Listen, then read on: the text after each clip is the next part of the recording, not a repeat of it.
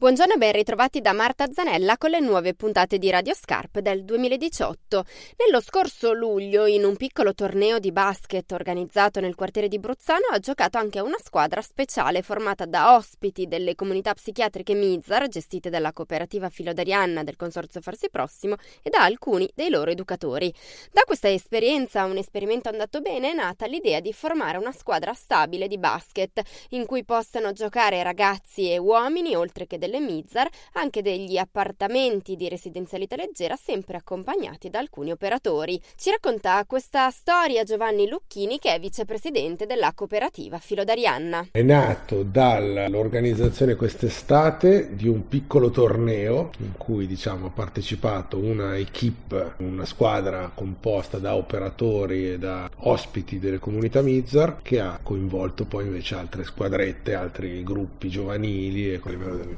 quartiere di Bruzzano, un torneino di quelli a 6-8 squadre che hanno fatto incontri diretti fino alla finale. Da questa esperienza di fatto abbiamo valutato che può, può diventare una roba non più estemporanea e straordinaria, ma un'attività diciamo continuativa che può coinvolgere appunto alcuni operatori appassionati di basket e ospiti delle comunità, soprattutto della residenzialità leggera che quindi sono ospiti un pochettino più autonomi con maggiori possibilità e quindi inserire in un percorso di sportivo, di, di, appuntamenti fissi, di allenamento e di coinvolgimento con altre persone, tra virgolette, normali, quindi con un po' in parte un aspetto ludico, in parte un aspetto fisico di farli muovere, di farli schiodare dalla loro casa e in parte appunto sociale, nel senso di comunque favorire dei rapporti sociali sia nella fase di, di, di allenamento e di, di, incontro settimanale sia nella fase poi appunto di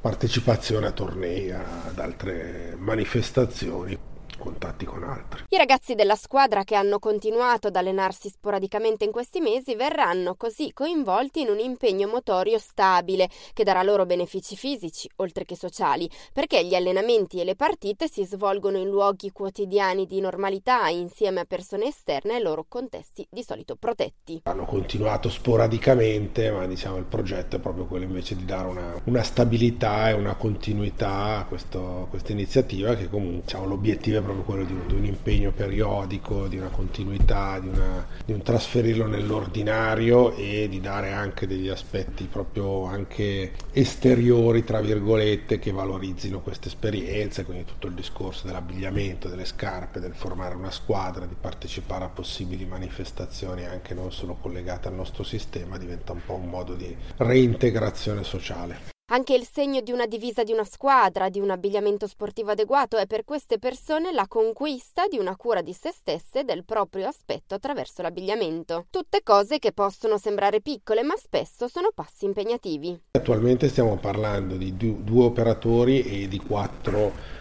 ospiti che sarebbero disponibili e interessati a questa iniziativa. L'aspettativa, la, la, percezione è che una volta che questa cosa parta, ecco, ci possano essere anche altre persone che pian pianino si avvicinano e, e possano partecipare. Il progetto basket ha preso il via ufficialmente con il nuovo anno, però ha bisogno di un sostegno economico per stare in piedi. Il progetto infatti prevede per ogni giocatore ospite delle comunità il tesseramento presso una polisportiva con la relativa copertura assicurativa che è di circa 100 euro annuali e l'abbigliamento sportivo adeguato compreso di divise che invece fa altri 150 euro, costi che di solito questi ragazzi, questi uomini non si possono permettere. Il progetto prevede la eh,